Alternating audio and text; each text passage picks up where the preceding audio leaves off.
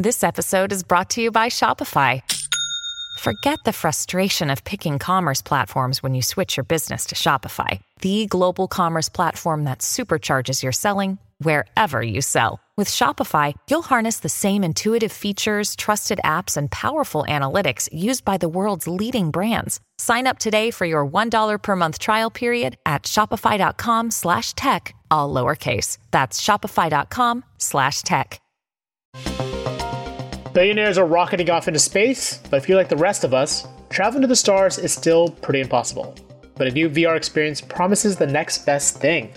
I'm Roger Cheng, and this is your Daily Charge. Joining me to discuss a new VR experience that gets you scary close to feeling like you're in space is CNET Media reporter Joan Solsman. Welcome, Joan. Thanks, Roger. But it's not scary. It's maybe scary close. It's not scary though. All right. Well, that, that's good to know. It's good for me because uh, I don't know if I could take it. But tell me about this experience, the Infinite. Yeah, the Infinite is a massive location based in person VR experience that's drawn from the largest film production ever recorded in space. There were about three years spent um, recording on the ISS, um, capturing not only footage inside the ISS, footage of um, astronauts sort of speaking to camera and talking about their lives or the science they're doing or their reflections um, of looking down on Earth, but also the first ever virtuality capture of a spacewalk, of having a 360 degree camera in the vacuum, able to withstand the pressures of the vacuum of space, um, capturing astronauts on the outside of the space station doing their their EVA.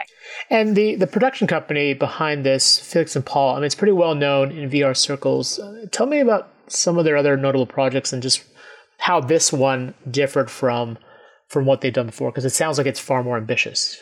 Yeah, I mean, Felix and Paul has never lacked for ambition as they've pursued their different VR projects. Um, you know, they it's all kind of squishy, you know, what was the first, but some people say that that Felix and Paul is behind the first VR film. They did a VR piece in partnership with um, the Barack Obama White House, where they had sort of the first immersive recordings inside the Oval Office, where it feels like you're sitting across from Barack Obama when he was still the sitting president.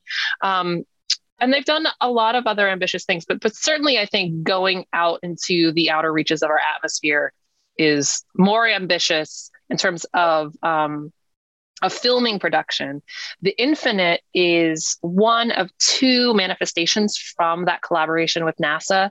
Um, they have already produced a sort of more um, uh, it's a it's a VR series that you can watch on Oculus Quest in your home if you have it, um, and that sort of follows the tropes of conventional cinema storytelling, where there's you know sort of character arcs for the astronauts. There's sort of a linear progression of episodes telling us threading a story through, um, but the Infinite is designed as a sort of collective um, experience that you do with multiple people, as many as 150 people an hour can go through this the infinite experience. And it's designed to be more like what it is actually like to be on the International Space Station. The, the main attraction is there's a sort of true to life virtual replica of the ISS that you can walk around and explore in. And at various points, depending on where you want to go, you can sort of dive into these immersive moments filmed on the ISS, whether it's, you know, an astronaut getting ready for bed or um, talking to you about what it's like to look down on Earth, or it could just be just a silent moment outside the space station itself, looking out into the cosmos.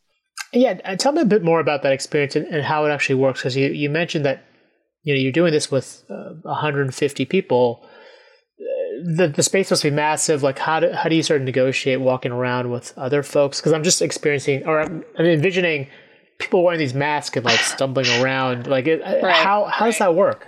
Right. Well, um, multi-user simultaneous VR. Um, I mean, it's difficult to do, but it's not unprecedented.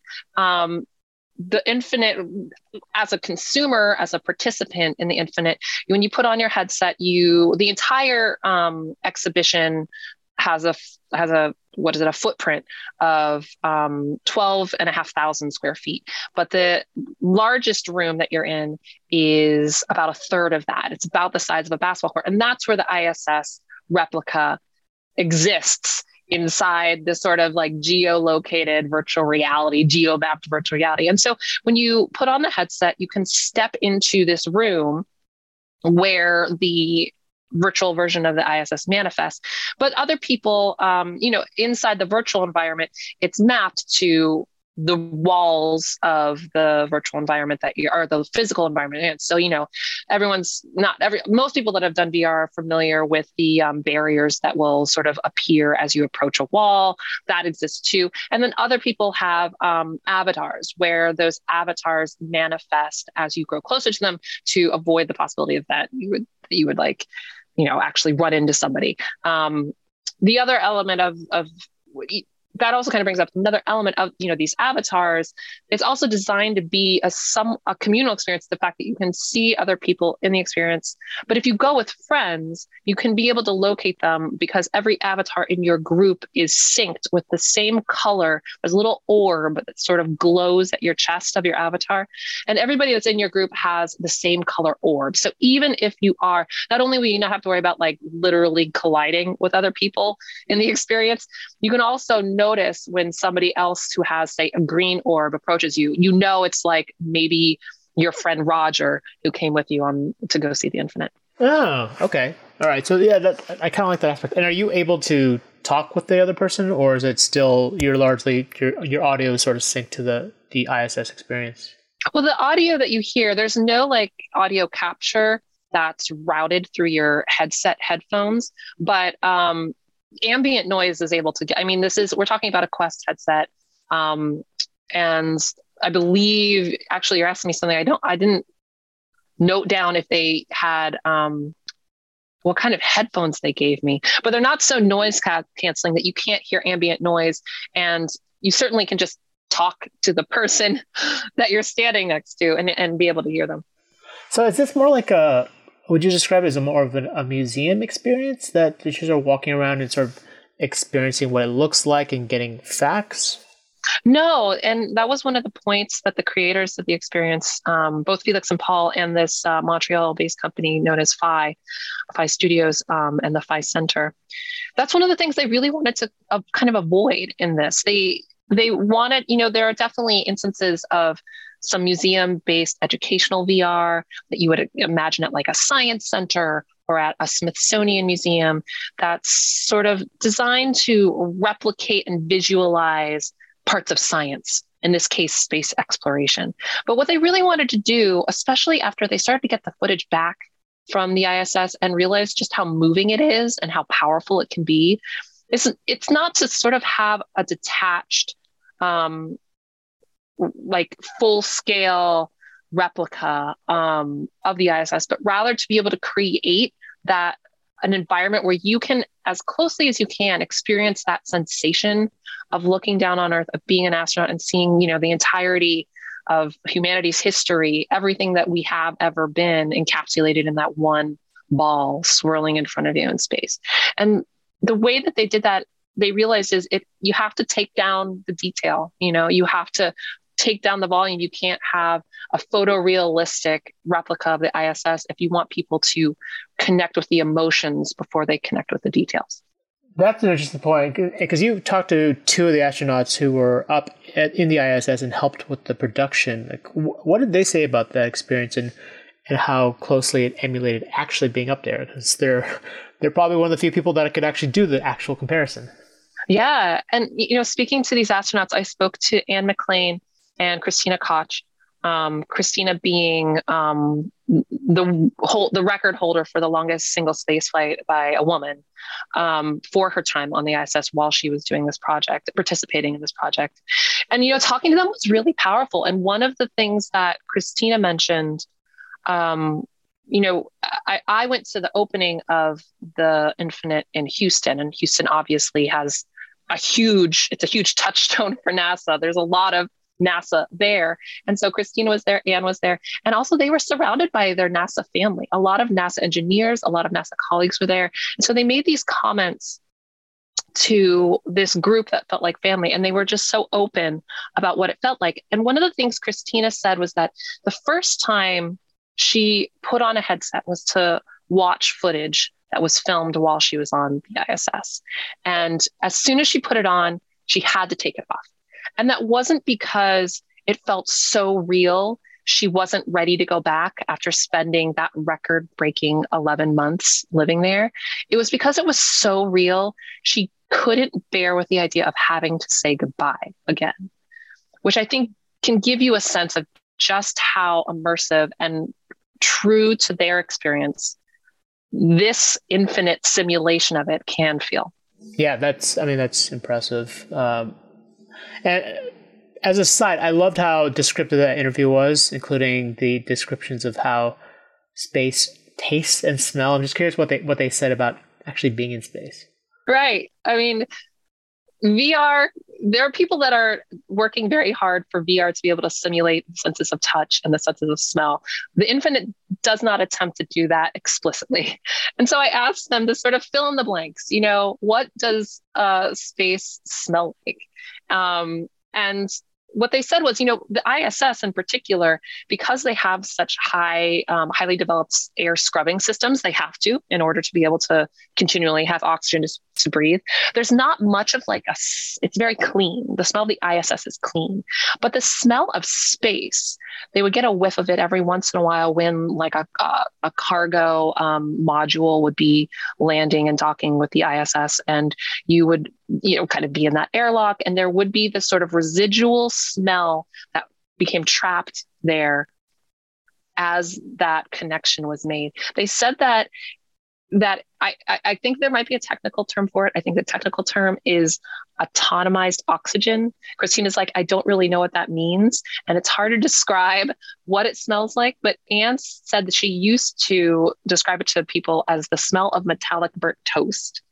And in terms of taste, um, one of the things about being on the ISS, obviously, it's it's a um, a, a, no gravity environment. And so, one of the effects that seems to be pretty much ubiquitous to people who go to the ISS and live in the no gravity environment is the lack of gravity changes how the fluids in your body subsist, exist um, which has a lot of effect on your sinuses. Your sinuses obviously have a lot of effect on your sense of taste. The sense of smell has a great, especially inside the, you know, your where you chew, that kind of internal sense of smell that you get. It's deadened by living on the, eh, the ISS. And so it takes very powerful tastes in order to actually taste things. So Anne said that, you know, when she first arrived on the ISS, she saw some astronauts handing around a fresh onion and just eating it in slices like it was an apple.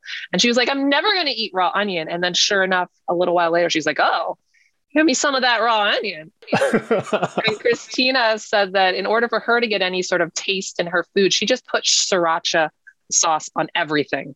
Um, and so even to this day, if she has sriracha, it transports her back to, to being in space.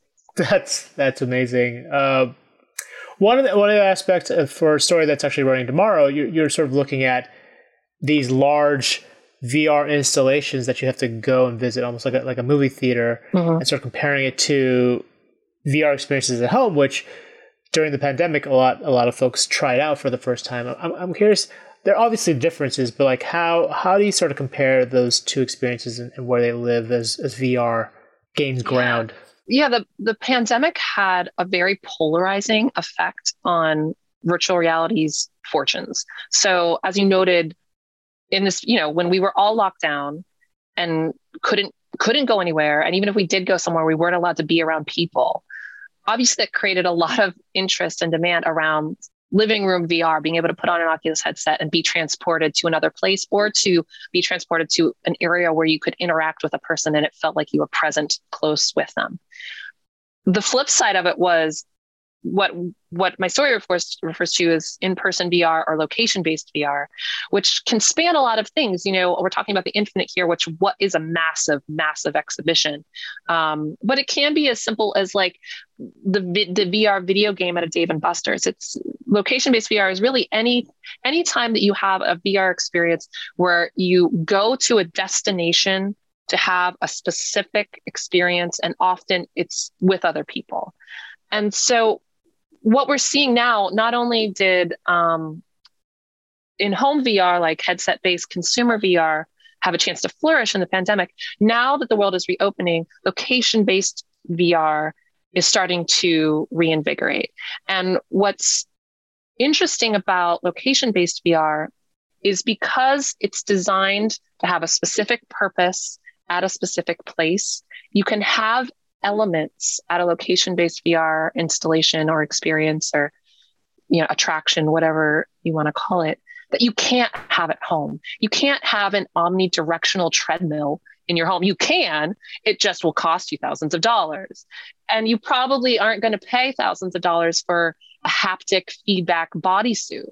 But you can have those experiences at a location based VR installation because those locations are willing to invest on that next level sort of stuff. And those locations are also where you're going to be seeing VR pushing the edges of what's actually happening. So if people want to sort of get the sense or even kind of brush up against the feeling of what that like ready player one version of the metaverse is, the way that you can do it, and you can do it right now, you can get that glimpse of it and that brush with the feel of it by going to location based experiences.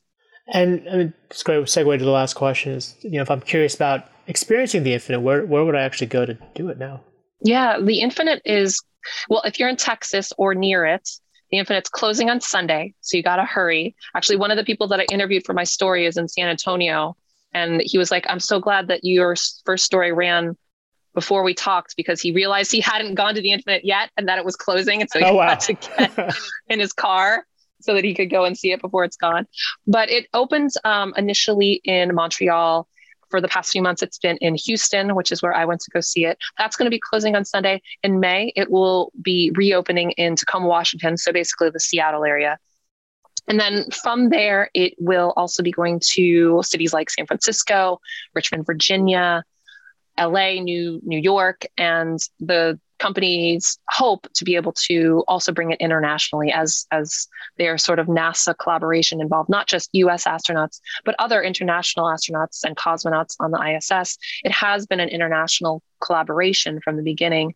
And so they're hoping that it, the tour will be able to take it to international locations as well. Well joan thank you for your time. You can check out her stories on the space experience on cnet.com if you have any questions ping me on twitter at roger w. Cheng and if you liked what you heard, please rate and subscribe to the podcast. It really helps us out. For the Daily Charge, I'm Roger Cheng. Thanks for listening.